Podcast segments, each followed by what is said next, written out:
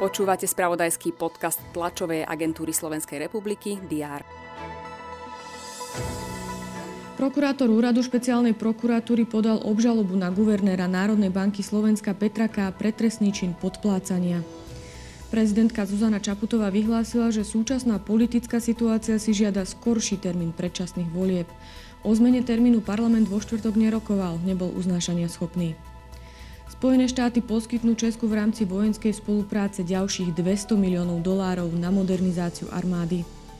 Slovenská lyžiarka Petra Vlhová obsadila v obrovskom slalome na majstrovstvách sveta vo Francúzsku 7. miesto. Triumfovala američanka Mikaela Šifrinová. Aj tieto správy priniesol predchádzajúci deň. Je tu záver týždňa a s ním aj prehľad očakávaných udalostí na piatok 17. februára. Vítajte pri jeho sledovaní. Poslanci Národnej rady by mali o 11. rozhodnúť o viacerých prerokovaných bodoch programu, medzi nimi aj o návrhoch vetovaných prezidentkou Zuzanou Čaputovou. Po hlasovaní sa opätovne pokúsia otvoriť mimoriadnu schôdzu k skoršiemu termínu predčasných volieb. Prezidentka Zuzana Čaputová príjme hokejové reprezentantky do 16 rokov, ktoré získali strieborné medaily na nedávnom zimnom Európskom olympijskom festivale mládeže. Dočasne poverený premiér Eduard Heger zavíta do regiónov. V Hnúšti navštívi školu, ktorá z rezervy predsedu vlády realizovala projekt Nie šikanovanie. Následne sa zúčastní na predstavení knihy Chrám v chráme pri príležitosti 20. výročia vzniku lesnického skanzenu vo Vidrovskej doline pri Čiernom Balogu.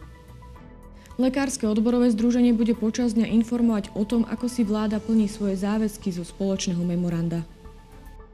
Očakáva sa briefing Slovenskej akreditačnej agentúry pre vysoké školstvo. Hovoriť by mala o čoraz dostupnejšej umelej inteligencii a možnostiach jej vplyvu na vysokoškolské práce. Počas dňa sa začne 59. Mnichovská bezpečnostná konferencia. Vzhľadom na vojnu na Ukrajine na ňu tento raz nepozvali oficiálnych zástupcov Ruska.